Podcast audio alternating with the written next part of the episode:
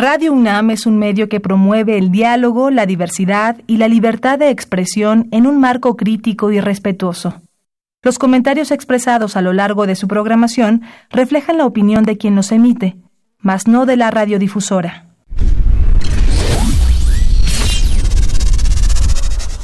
Radio UNAM y la Facultad de Ingeniería presentan Ingeniería en Marcha. Divulgación del conocimiento. Innovaciones tecnológicas. Investigación en ingeniería. Y cultura.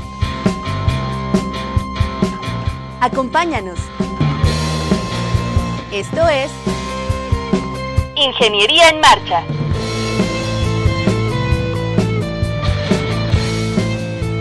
Amigos, muy buenas tardes, los saludo con el gusto de siempre. Hoy martes 4 de junio de 2019 en su programa Ingeniería en Marcha. Soy Rodrigo Sepúlveda y me acompaña como siempre, Sandra Corona, ¿cómo estás? Hola Rodrigo, muy bien, ¿cómo están todos? Quiero invitarles a que se pongan en contacto con nosotros vía telefónica en el 55 36 89 89. Ahí está mi compañera Elizabeth Avilés escuchándolos. Y ya inicié transmisión en vivo, así que nos pueden ver aquí en cabina si nos buscan en Facebook como Ingeniería en Marcha. También si se han perdido alguno de, los de las entrevistas anteriores, lo pueden descargar como podcast en el www.enmarcha.unam.mx. Así es, entren en comunicación con nosotros, eh, pueden escribirle a Sandra eh, cualquier duda o cualquier sugerencia para el programa, tengan por seguro que la vamos a considerar. Eh, hoy el programa va a estar bien interesante y vamos a hablar de un tema que pues de alguna u otra forma todos estamos involucrados o nos involucra a todos, que es la obsolescencia programada. Vamos a platicar qué es esto y vamos a también tocar todas las problemáticas o varias de las problemáticas que la rodean. El programa va a estar muy bueno, eh, tiene mucho que ver con nuestra vida cotidiana, así que eh, escúchenos, escúchenos, no se vaya, acompáñenos. Estás en Ingeniería en Marcha. El programa radiofónico de la Facultad de Ingeniería.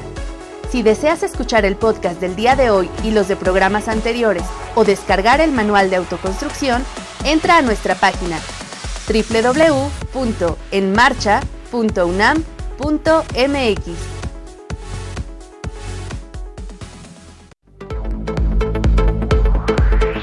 La obsolescencia programada es considerada el fin de la vida útil de un producto, es decir, todo lo que se fabrica tiene una fecha de caducidad, lo que convierte en inservibles a las máquinas, equipos o tecnologías al cabo de un tiempo, haciendo imprescindible su sustitución por uno nuevo. Estos productos electrónicos contienen sustancias y materiales químicos peligrosos que son una seria amenaza tanto para las personas como para el medio ambiente, por sus altos niveles de plomo tóxico, cadmio, sustancias químicas, entre otras. De esto y otras cuestiones hablaremos con nuestros invitados expertos. Acompáñenos.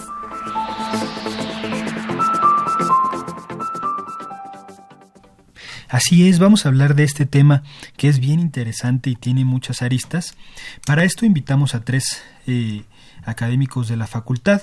Eh, está con nosotros la maestra Natasha Karime Villaseñor Hernández. ¿Cómo estás, Nati? Bien, muchas gracias. Buenos días. Gracias por la invitación. No, al contrario, gracias por aceptar venir al programa. También está el maestro en ingeniería Ricardo Mota Marzano. Ricardo, ¿cómo estás? Bien, gracias. Buenas tardes y saludos a la audiencia. Bienvenido. Y también nos acompaña el ingeniero Pedro Guadarrama Guzmán, que es alumno de posgrado de la facultad y también ayudante de profesor del, programa de, eh, de, Ingeniería Ambiental. ¿Cómo estás, Pedro? ¿Qué tal? Un gusto, buenas tardes, un gusto estar aquí con ustedes. Bienvenidos los tres, vamos a hablar de este tema que como decía al principio del, del programa, pues tiene mucho que ver con nuestro cotidiano, ¿no? Con el acceso a las, a, las, a los celulares, a las computadoras, productos electrónicos en general y que eh, lo hemos escuchado alguna vez, pero a lo mejor no tenemos muy claro qué es. Eh, yo creo que conviene eso, que empecemos a definir, más o menos escuchamos ya en la, en la cápsula una definición bastante eh, clara y certera de lo que es, pero a lo mejor me gustaría que la abundaras más, Ricardo. ¿Qué es la obsolescencia programada? ¿Qué es lo que nos enfrentamos con ella? Tomado de referencia la definición de la cápsula introductoria, Le agregaría yo que la obsolescencia programada es una forma con conocimiento de causa del fabricante de instrumentar algún mecanismo para que un producto eh, de consumo general eh, llegue a un tiempo en el que éste deje de funcionar. No necesariamente eh, que ya no sirva. Se puede reutilizar, puede tener muchas aplicaciones posteriores, pero a final de cuentas para el propósito para el que fue hecho, el fabricante dijo hasta aquí llegó. Cosa que, pues no sé, ahorita es lo que vamos a debatir, ¿no? Hasta dónde es propio hablar de, esa, o más bien instrumentar esa obsolescencia programada por parte de los fabricantes. Claro, alguna vez eh, leí que incluso esto no solo ocurre en lo electrónico, sino pues en muchos otros productos, ¿no? Por ejemplo, alguna vez leí que eh, los filamentos de los focos no necesariamente tenían que ser tan delicados y que el número de horas que, que un foco eh, era eh, útil, en realidad podían ser muchas más, pero estaban diseñados para que se quemara el filamento después de ciertas horas para tener que reemplazar este producto. De hecho, está en, en internet, por ahí los, los que tengan la curiosidad de ver el famoso foco centenario eh, en Los Ángeles, en una estación de bomberos, sigue funcionando ese foco. Eh, ya lleva precisamente parte de este siglo y todavía sigue funcionando. Entonces, ¿se puede generar productos de muy larga duración? Sí, pero si nos remontamos a los antecedentes para ponernos en situación, eh, precisamente se empezó a hablar de la obsolescencia para sacar de apuros la economía estadounidense, la Gran Depresión de los años 30. Entonces de ahí eh, surge esa necesidad de generar productos con una vida útil corta. Por eso la obsolescencia programada, ¿no? Para rescatar una cuestión meramente eh, económica, bueno, y que repercute en lo social también, y que repercute en todos ámbitos, ¿no? Educativo, etcétera. Eh, todo esto eh, planteado para, para, producir más, comprar más, generar una economía fluyente. Claro. A lo mejor en un principio cuando se planteó esto, fue con el objetivo de mover el dinero, como dices, ¿no? De activar, ¿no?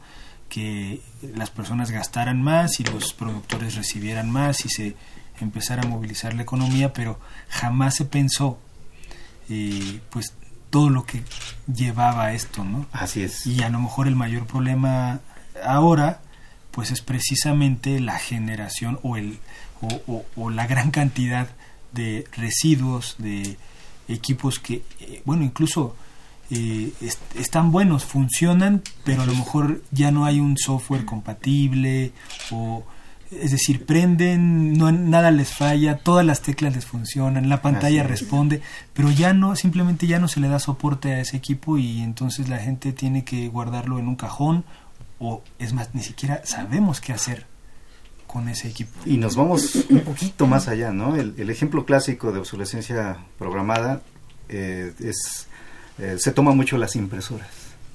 Las impresoras en las que yo compré esta impresora que era la última novedad, con comunicación inalámbrica, etcétera. Ah, pero programado dentro de, dentro de toda la arquitectura electrónica, hay un conteo de cantidad de hojas.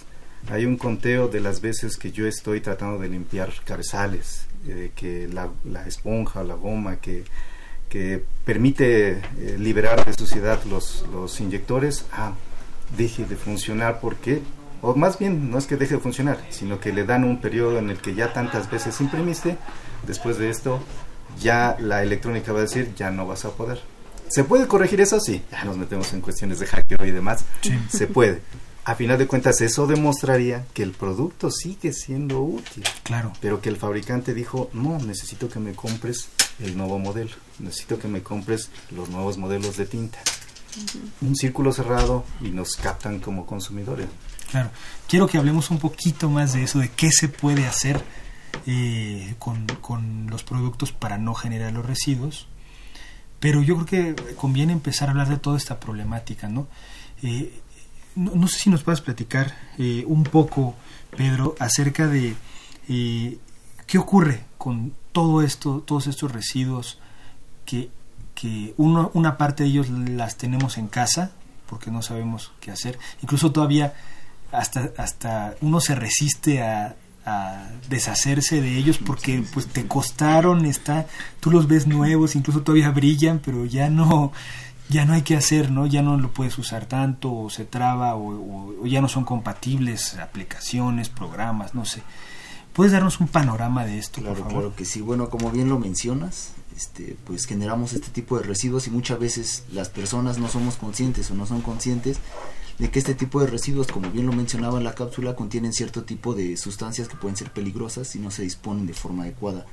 Eh, no sé, tenemos metales pesados como el plomo, eh, el mercurio, presentes en estos tipos de aparatos. Eh, y obviamente si nosotros vamos, lo tiramos en un bote de basura, va a estar sujeto a ciertas condiciones que va a hacer que probablemente el plomo eh, se incorpora al ambiente, al medio, entonces puede causar problemas de salud a las personas, no solo a las personas, también al ambiente, entonces por ahí es un, un problema bastante, bastante grande. Y yo difiero un poco con lo que hablaba el maestro en cuanto a las impresoras. Yo creo que más bien el problema ahorita de la obsolescencia programada se ve claro en los celulares. Totalmente los celulares. Ahorita una empresa, la que sea, te da un celular pero dos años después, un año después, te trae la versión mejorada de ese celular. Y tú qué haces, pues vas y compras el otro, ¿no? Y como bien lo mencionas, el otro que teníamos, pues bueno, se desecha y muchas veces sirven, pero pues lo tiramos. Este, es un panorama muy, muy complejo. Eh, de hecho, el tiempo de vida útil de muchos, este, muchos aparatos, por ejemplo las PC, hay reportes que nos dicen que de los años de 1999 eh, una PC te duraba 4 a 6 años. Entonces, en 2005, ahora te dura 2 años. Entonces, así va avanzando, como si se va acortando el tiempo de vida de estos productos. Entonces, se va generando una gran cantidad de, de residuos. Como ya lo mencioné, pueden contener elementos potencialmente tóxicos para la salud y el ambiente. Claro, los residuos tienen que tener eh, un, pues un manejo, ¿no? Siempre hay una especie de eh, de, plan, de programa que, que, está atrás, ¿no? ¿Qué se debe de hacer con ellos? Eh, todas estas cuestiones a lo mejor no nos lo preguntamos, ¿no? En lo cotidiano, pero cuando se nos empiezan a acumular o por ejemplo estamos en una institución en la que el volumen ya es considerable de lo que se va generando, pues ya empieza a ser importante o muy importante, ¿no? En la facultad, eh, pues existen ¿no? ciertos planes de manejo, eh, generamos eh, residuos peligrosos que pueden ser los mismos ¿no? que están en, esta, en estos equipos electrónicos. ¿Qué es lo que se hace con ellos? ¿Qué, ¿En qué consiste este plan? ¿Dónde se deben de disponer? ¿A quién se los, se los podemos dar? ¿no? ¿Quién se encarga de ellos, Nati? A ver, pues bueno, todos somos generadores de residuos. ¿no? Y dentro de la gama de los residuos, pues tenemos los peligrosos, sí. ¿No? que son prácticamente químicos, que bueno, muchos vienen en componentes electrónicos, eh, pues pueden ser biológico-infecciosos, eh, los radioactivos, que son como los menos, pero algo que es bien importante es tener conciencia de que todos generamos en mayor o menor medida en todos los ámbitos, ¿no? Puede ser nuestra casa, puede ser nuestro negocio o puede ser nuestras instituciones educativas, como sería nuestro caso. Y bueno, sí, la Facultad de Ingeniería tiene un programa en donde nos estamos abocando principalmente, así como vamos como en escalada, a atender los residuos peligrosos que generamos en los laboratorios de la facultad. Y de ahí, pues bueno, son de diferente índole los laboratorios, ¿no? Este, son desde los más básicos hasta los de ciencias de la tierra, que ya son tierras, ya son otro tipo de materiales, algunos electrónicos que también llegan. Y, y, bueno, eso pues entra dentro de un programa institucional en la universidad. O sea, hay un programa en la universidad que nos permite sumarnos a ellos para que la persona que se lleva nuestros residuos eh, lo haga conforme a toda la reglamentación estipulada en el país. ¿no? Entonces, eh, la persona que se los lleva debe tener permisos, debe haber un, un lugar destinado con todas las condiciones de seguridad la normatividad para que pues podamos tener como el círculo cerrado, ¿no? Entonces, eh, nosotros somos una parte nada más y, y todo lo hacemos conforme a esta reglamentación. Entonces hay un protocolo, en nuestro caso la facultad es dos veces al año, todo el mundo nos lleva sus residuos, se clasifican, se acondicionan, porque en el transporte, bueno, también hay reglamentación que cumplir. Claro. Y la empresa, pues si ella dice esto no cumple, no se lo lleva y nosotros estamos con el compromiso de hacerlo como no lo solicitan y ellos ya se lo llevan a los lugares, ya sea para tratamiento, eh, disposición, eh, confinamiento, incineración. Entonces ese es como todo el, el círculo. Uno, uno, habla de residuo así muy simple, pero en realidad hay muchas personas involucradas en esto. Claro, es como una especie de cadena, ¿no? Sí, sí, sí. ¿Qué, qué, eh, em, eh, ¿qué ocurre desde el punto de vista de las empresas? Es decir, todas tienen esta práctica. ¿No hay alguna que, que se salve, que piense en hacer un producto que vaya a durar, electrónico que a lo mejor es tu, tu, digamos, tu especialidad, ¿no? Podemos acudir a alguien que sepamos que ese equipo nos va a durar este mucho más tiempo, que vamos a generar menos residuos, que va a representar menos gasto para nosotros como consumidores. Okay. Se han hecho esfuerzos a nivel mundial, si lo vemos ya este, globalmente. Eh, Barcelona, una fundación, eh, se creó precisamente para establecer alguna forma de certificación de empresas que eh, procuraran la no obsolescencia programada. Son muy pocas las empresas. De hecho, si no mal recuerdo, 2012, 2013 se fundó por ahí esta, esta fundación y creo que si sumo más o menos la cantidad de empresas afiliadas que tienen este certificado, son como 12. Electrónicas, electrónicas puras, podría decir una marca. Sí, sí. Casio. Es una de las que están dentro de, esa certificación. Por lo tanto, si tú compras un, eh, reloj, que es la mayor parte de su mercado, eh, estás teniendo la garantía de que vas a poder reparar ese reloj si te llega a descomponer, que va a tener un periodo de vida, por lo tanto, mucho más longevo. Sí. Pero son muy pocas, este, realmente del seguimiento que, he hecho en este tiempo de, esa fundación, realmente cada vez se ha amortizado más su presencia pero por lo mismo, porque los grandes eh, fabricantes, las empresas transnacionales a nivel mundial, no se han afiliado por precisamente no tener el problema de, principalmente en países de tercer mundo, eh, poder deshacerse ellos de la basura que a final de cuentas generan. Uno paga por el producto, debería de tenerse la garantía de que ellos también puedan reciclar ese producto. Uno no es dueño del producto. Actualmente uno lo paga, pero la obsolescencia programada eh, realmente lo que significa es que el producto no es mío. Termina su vida útil y lo tengo que, tengo que comprar el nuevo modelo. Por lo tanto, si son muy pocas las empresas que realmente están siguiendo una condición ética en cuestión de poder manejar este productos con una vida longeva. Y a final de cuentas, de nuevo, ¿no? Regresamos al círculo de una economía de mercado que se requiere, etcétera, etcétera. Entonces, se vuelve ese círculo vicioso de poder producir más, eh, pero que tú no seas capaz de tener un producto que te pueda durar o que puedas reparar.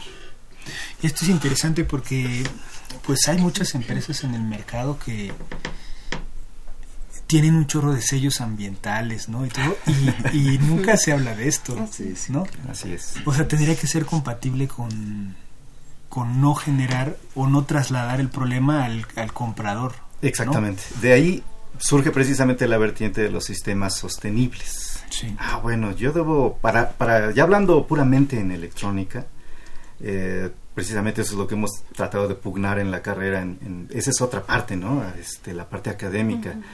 Eh, yo siento que es un error introducir materias donde se, se trate esto. Debería de ser parte de la metodología, el análisis de un problema de todas las carreras de ingeniería. Claro donde el alumno se oriente a evaluar las diferentes tecnologías existentes, en este caso pues, electrónica es nuestro problema, y ver aquellas que efectivamente puedan generar un, sistema sostenible, es decir, que pueda ser integrable. Ah, que tenga entonces ese sistema electrónico que voy a diseñar, la visión del alumno, del profesional, debe de ser que se pueda comunicar con diferentes entes, que tenga los protocolos de comunicación para poderse comunicar, no quede cerrado dentro de toda la, por ejemplo, el Internet de las cosas. Ah, bueno, no, que se pueda comunicar con todos los sistemas. Después, que sea flexible. Ah, bueno, pues entonces yo puedo reconfigurarlo. Ese circuito, ese sistema electrónico me puede servir para X, Y, Z aplicación. Ah, entonces ya voy, ya voy ganando en que tenga una vida útil larga. Después tiene que ser modular. Ah, yo puedo diseñar diferentes elementos eh, físicos dentro del dispositivo, los puedo disgregar y utilizarlos para otros fines.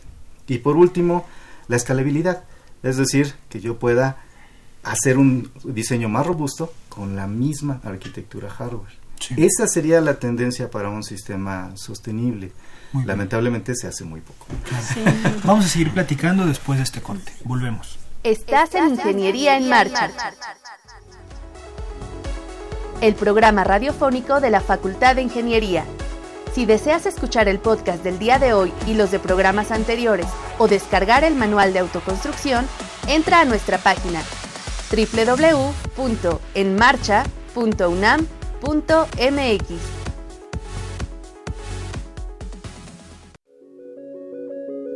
La División de Educación Continua y a Distancia de la Facultad de Ingeniería, pionera en educación continua y con más de 47 años dedicados a la capacitación y actualización en los campos de la ingeniería, te invita a conocer su vasta oferta de cursos, talleres y diplomados en las modalidades presencial y en línea en temas de infraestructura, obra civil, minería, petróleo, industria, agua, energía, medio ambiente, eléctrica, electrónica, tecnologías de la información y desarrollo de habilidades, entre otros.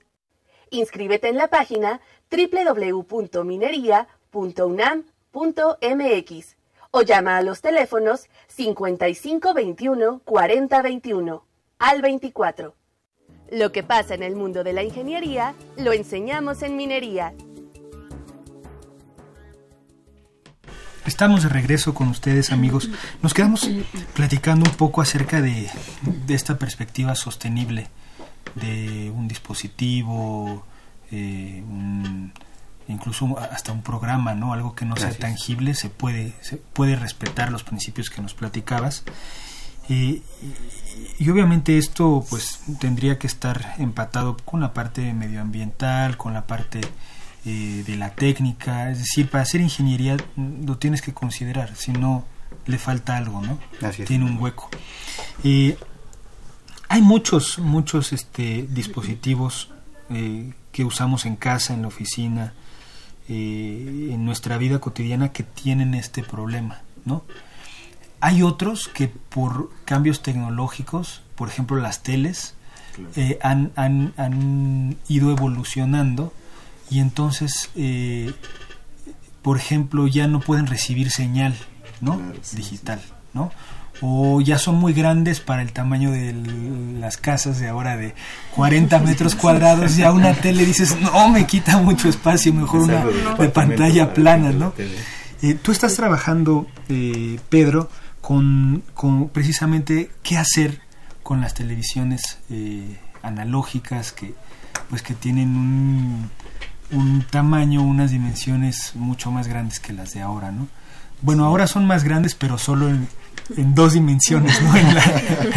ya no en las tres, ¿no? Ya no tienen el fondo tanto. Entonces, eh, ¿qué, qué eh, porque eso creo que yo, yo, yo creo que todos tenemos, o muchos tenemos todavía en casa, la tele de antes o la tele de los papás o de la abuelita o que todavía eran analógicas y no sabemos qué hacer con ellas. Ya ni, ya ni señal reciben a menos que tengamos algún convertidor, ¿no? un decodificador.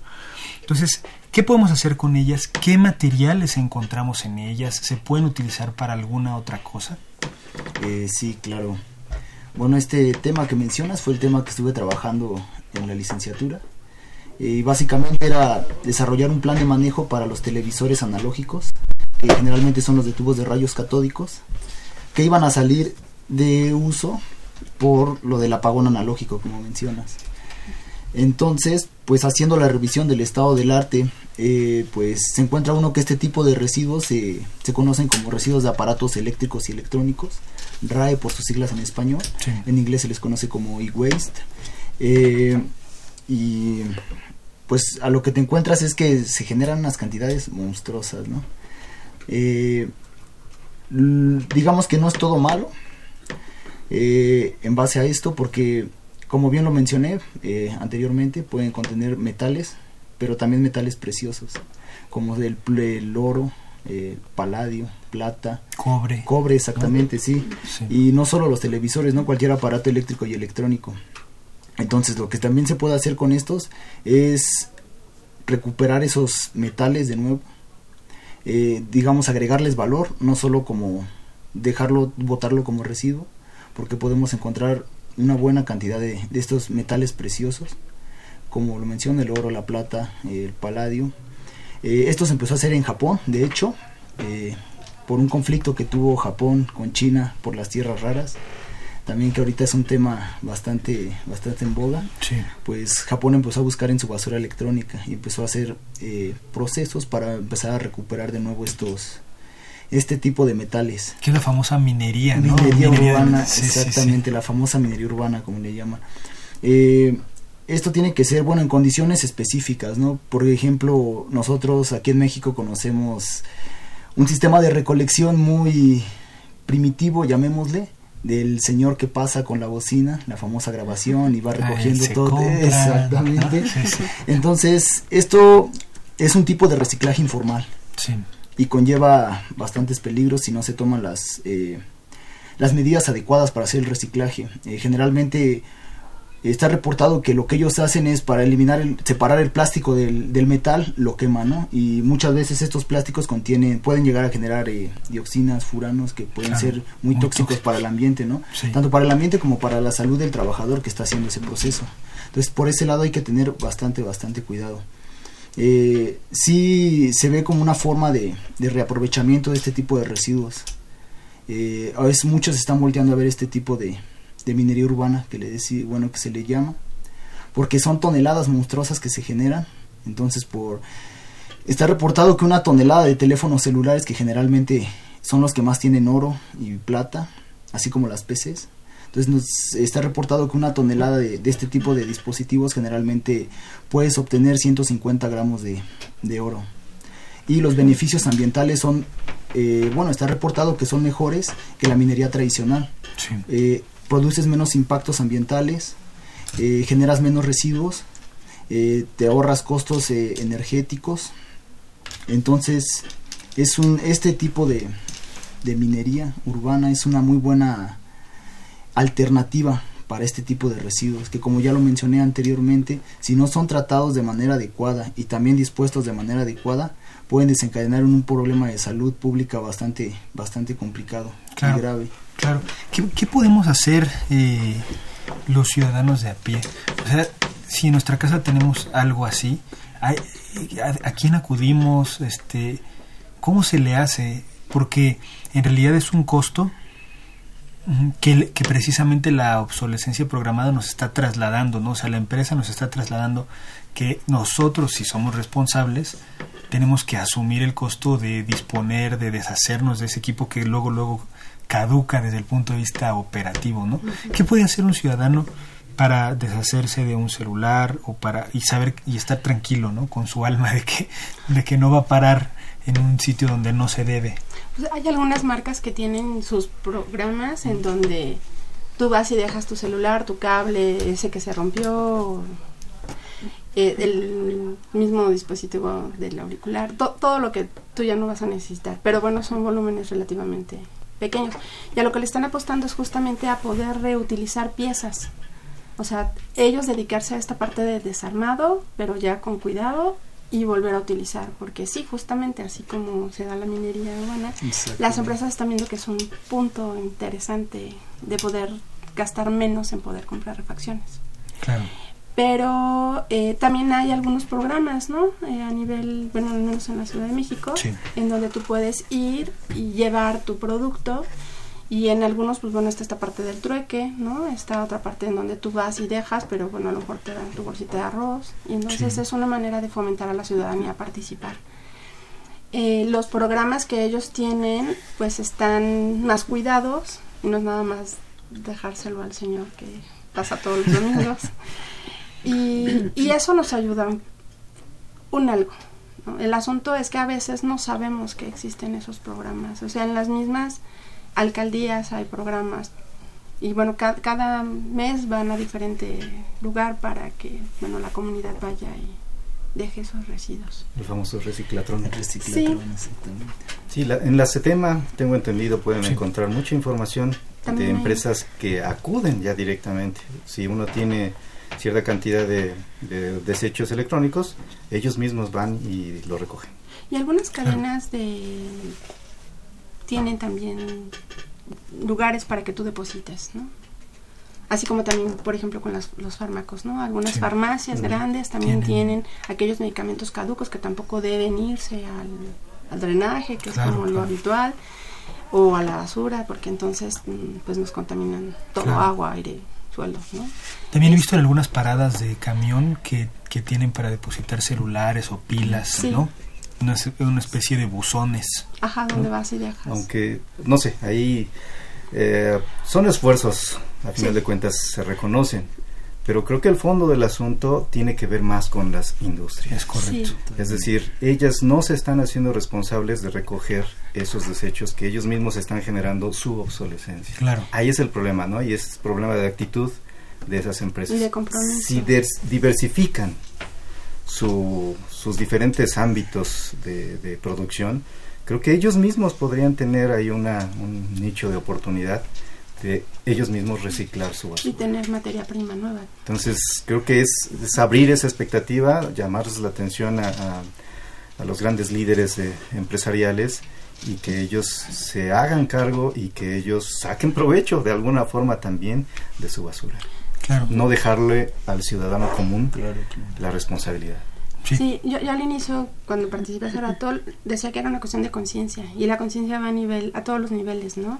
O sea, el, generador, pues sí lo está generando a lo mejor en su casa, pero pues nació desde la marca, ¿no? Sí, desde el proyecto. entonces, ajá, desde ahí va todo. Entonces, yo creo que tener un programa integral 360 donde desde que tú lo creas y regresa, eh, tendría que estar completamente toda la comunidad, toda la sociedad formando parte, ¿no?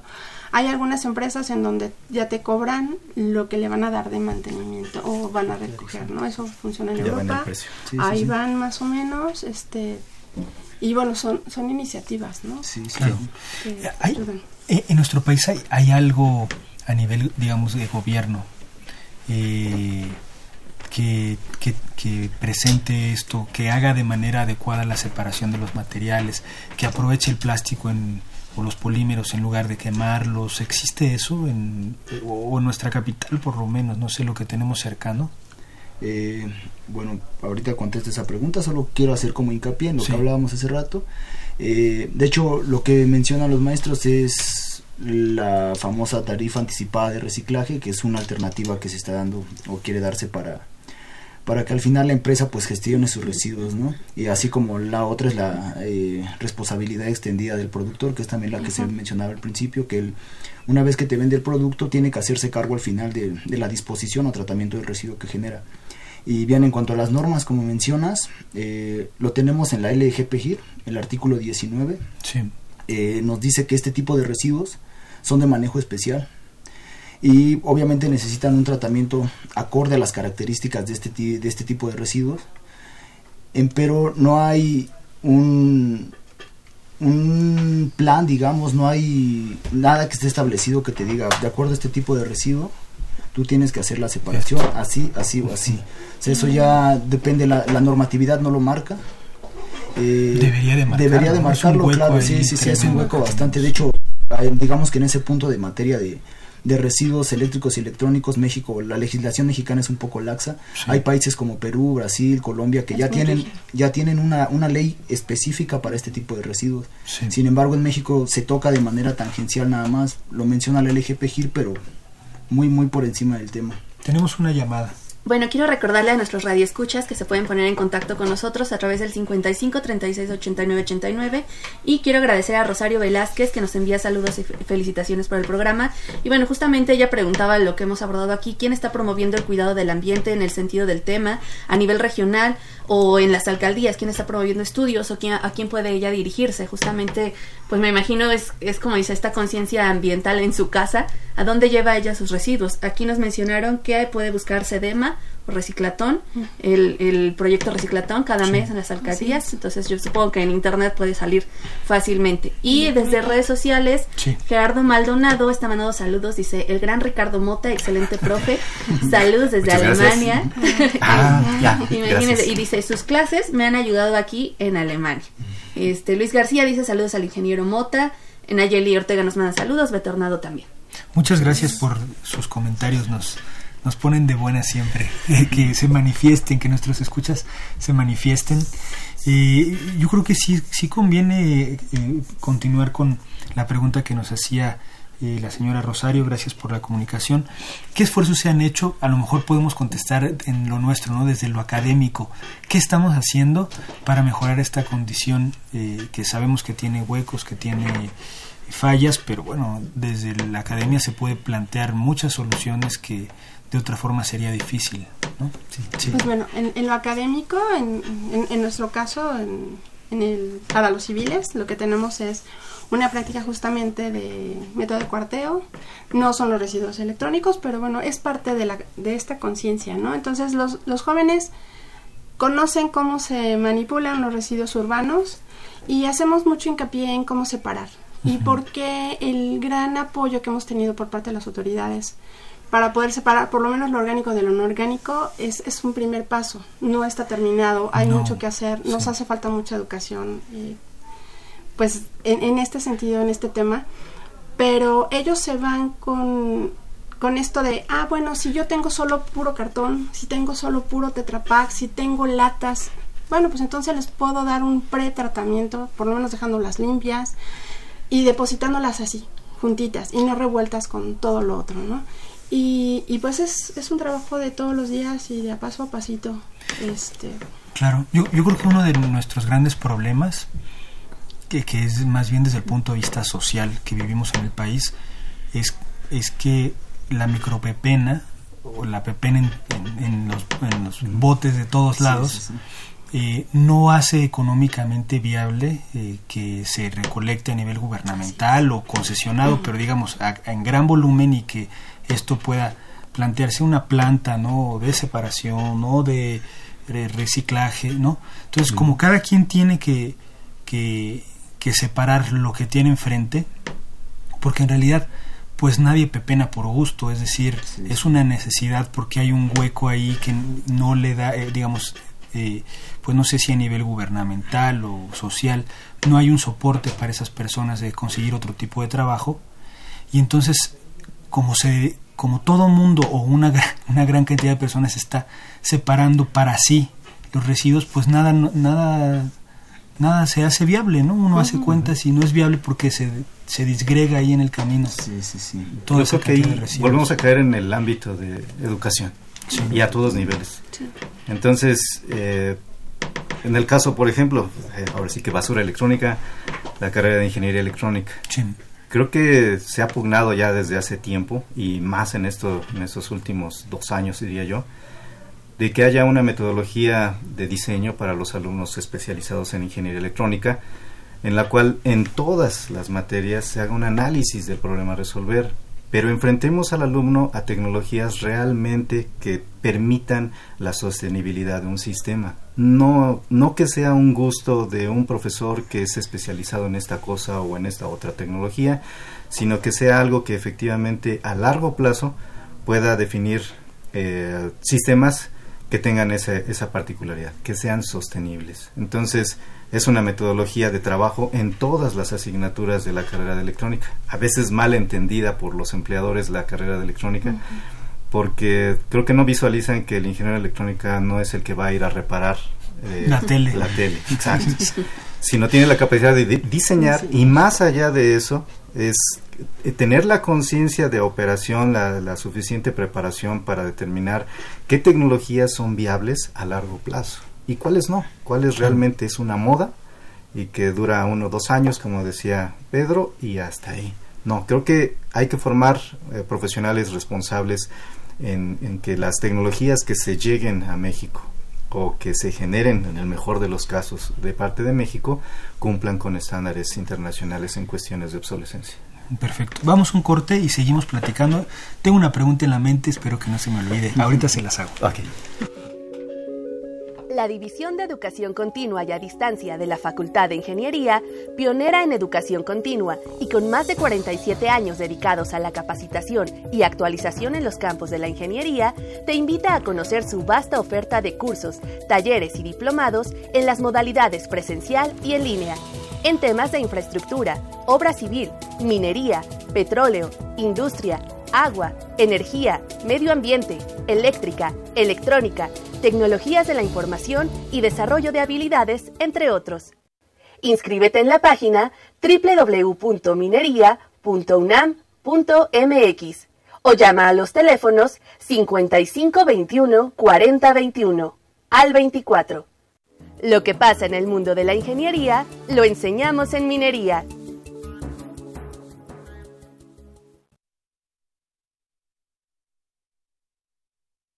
Estás en Ingeniería en Marcha. El programa radiofónico de la Facultad de Ingeniería. Si deseas escuchar el podcast del día de hoy y los de programas anteriores o descargar el manual de autoconstrucción, entra a nuestra página www.enmarcha.unam.mx.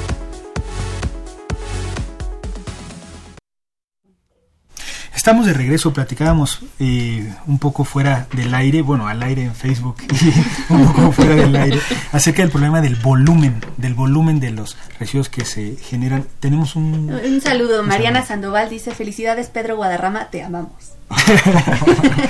Muy bien, muchas gracias eh, por, el, por los comentarios, qué bueno que nos escriben. Hablamos del, del volumen que se genera, ¿no? Eh, más o menos cuánto se genera a nivel país de residuos electrónicos. Eh, comentábamos, eh, hay un estudio, yo tengo datos de 8 a 12 kilos por año por habitante de basura electrónica. Eh, si, si, contabilizamos o multiplicamos eso por 120 millones de habitantes, pues de ahí nos da la cantidad de e-waste que, que se genera en México. Nada más en México. El año pasado se reportó por parte de un organismo mundial que se generaban 50 millones de toneladas de desechos electrónicos. Nada más electrónicos. Sí. ¿Dónde van a parar? Híjole, al Medio Oriente, todos lados, a sí. China, eh, son los más sacrificados, África. Claro, sí. Sí. Y si pensamos lo que nos decías, Pedro, de que por tonelada se puede extraer solo de oro 150 gramos, pues y multiplicamos, imagínense, ¿no? Sí, es una muy buena alternativa el detalle es nada para más... no seguir extrayendo, ¿no? Por Exactamente, ejemplo, ¿no? sí, sí, sí. El detalle radica obviamente en las tecnologías para la De separación, separación, de esos metales. claro. ¿no?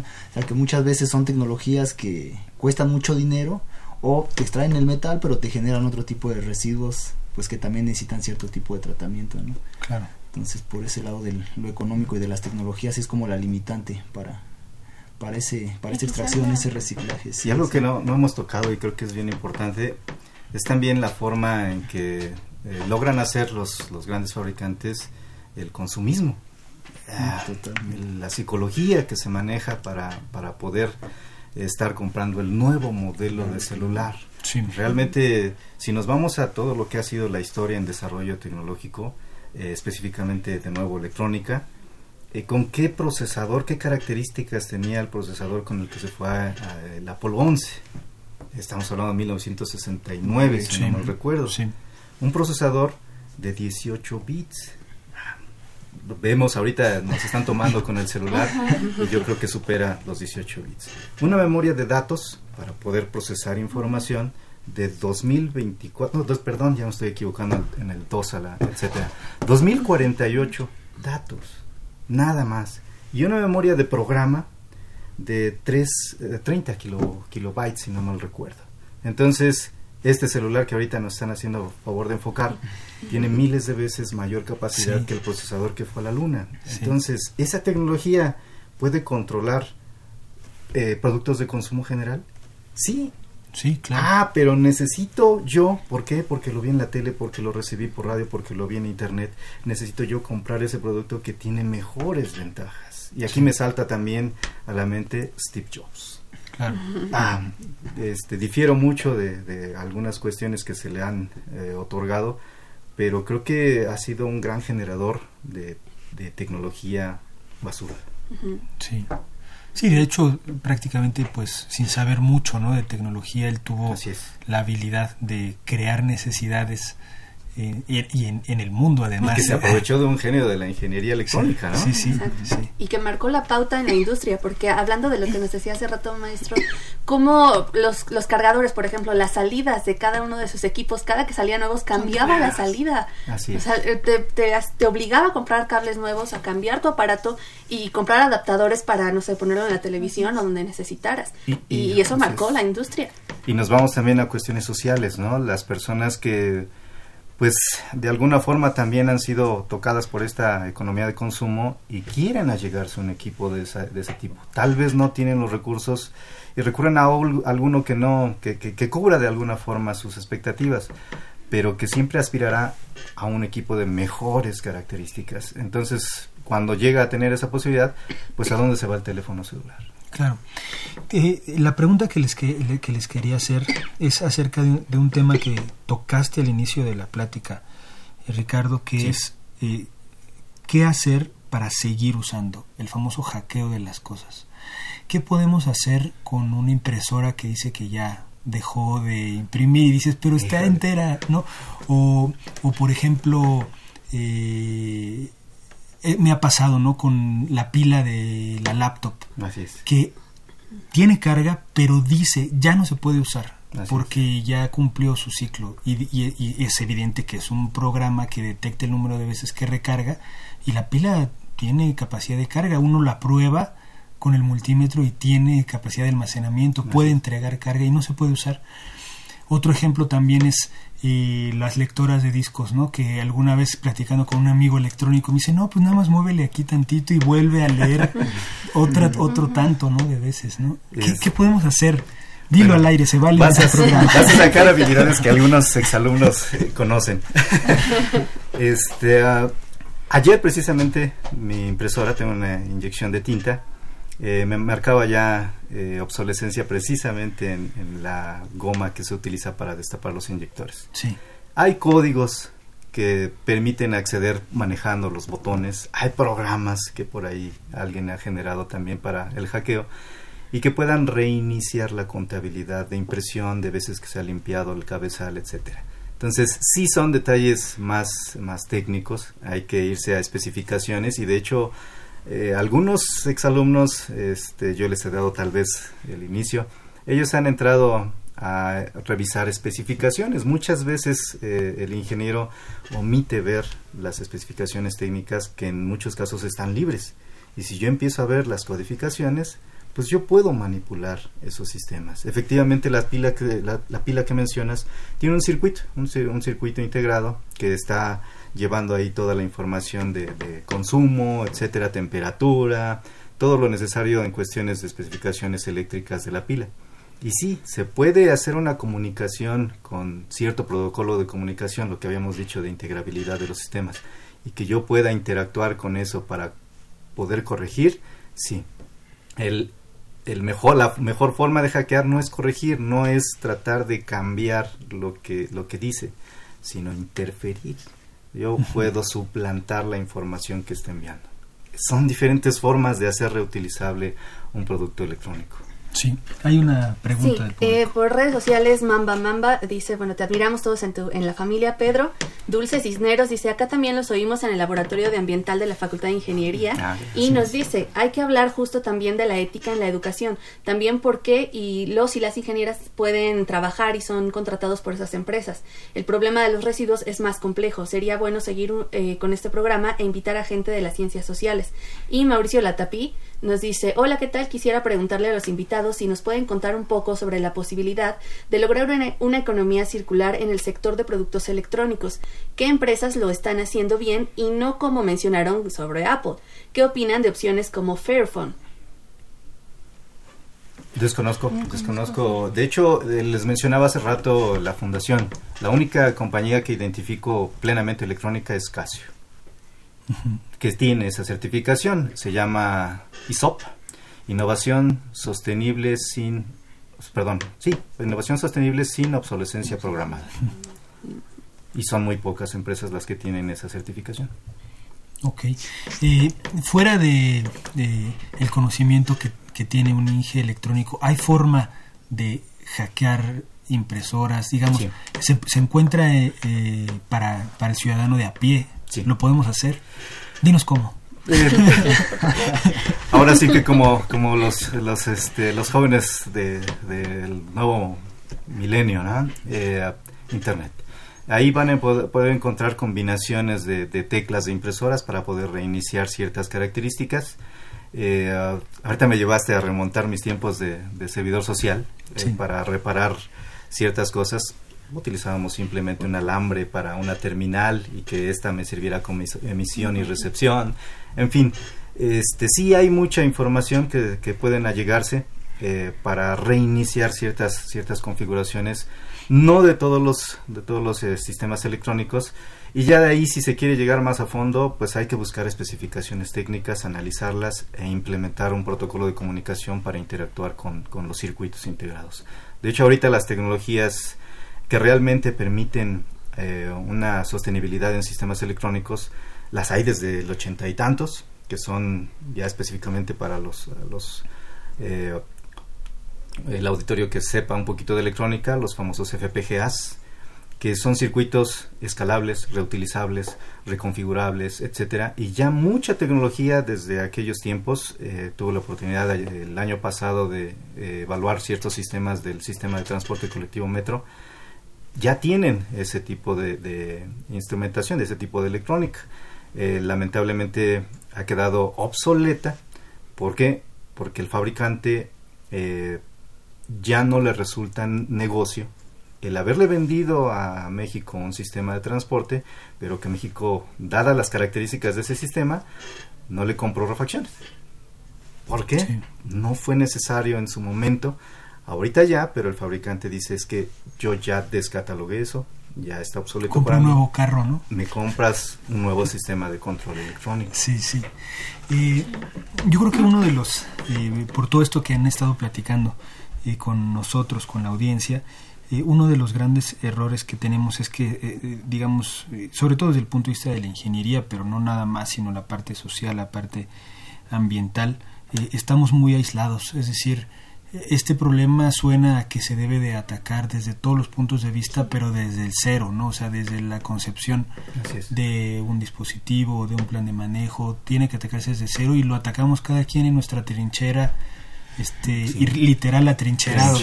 ¿no? La persona que ahorita nos, nos contactó, ¿no? de, que hay, eh, hace falta en esta mesa alguien del área social. Claro. Sí, de hecho cuando platicábamos de abordar este tema, yo les decía, creo que sería interesante, ¿no? Este, que alguien experto en, en cuestiones de sociales de ver cuáles son esos mecanismos que a los que hemos sido sometidos por años para convencernos de comprar tal o cual producto. Sí, de hecho lo buscamos, nada más que nadie se dejó.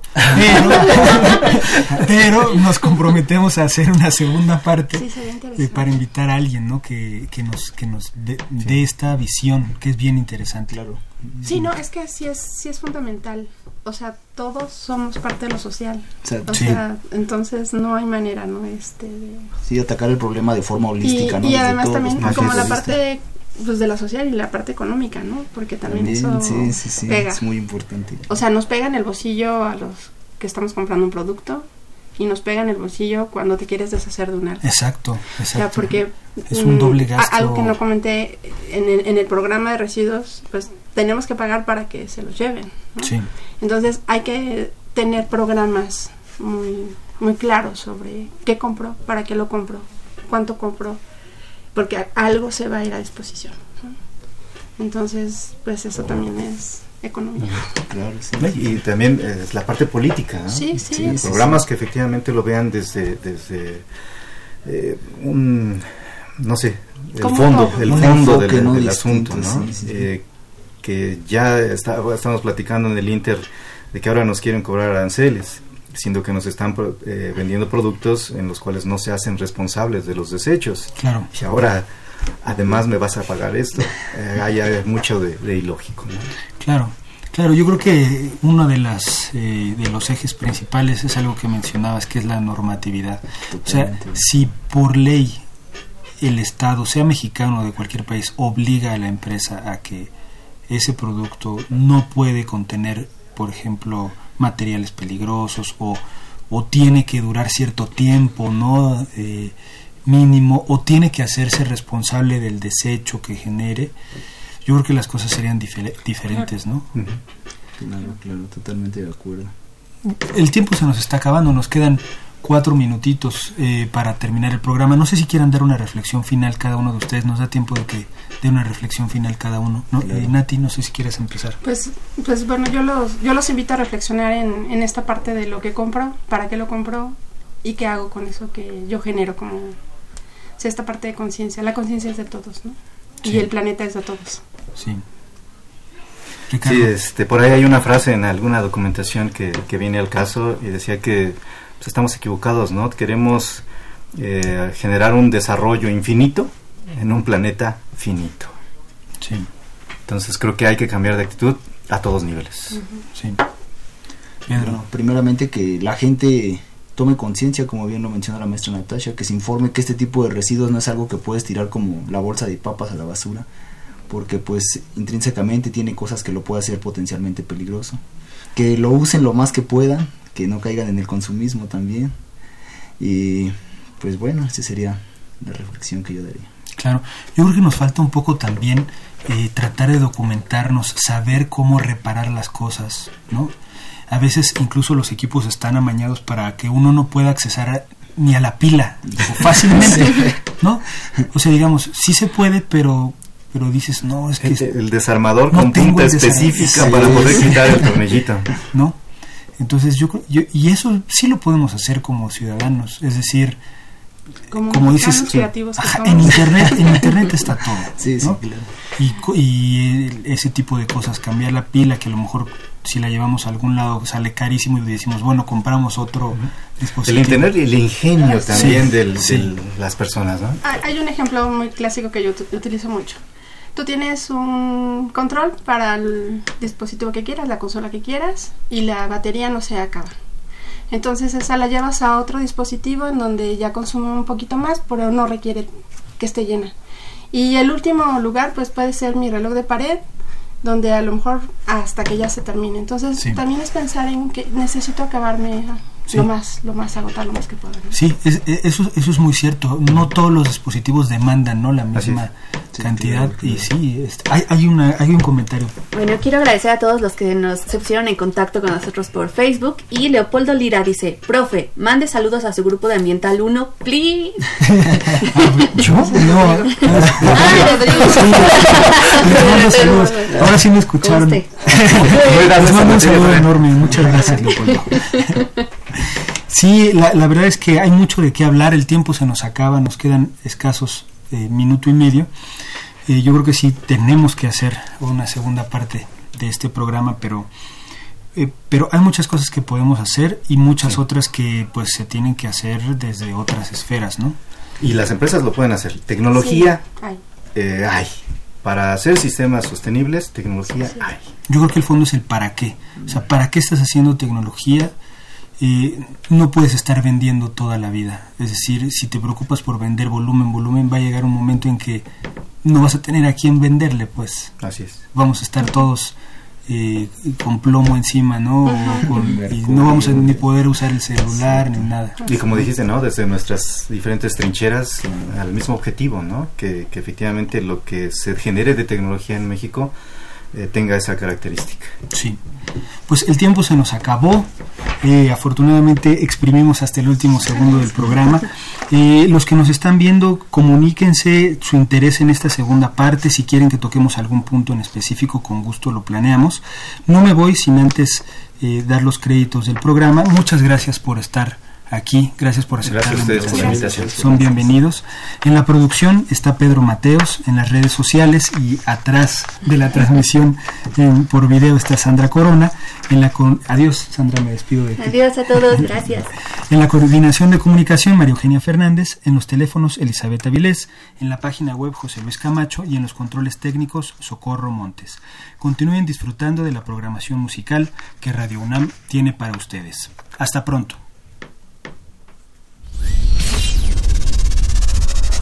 Radio UNAM y la Facultad de Ingeniería presentaron Ingeniería en Marcha.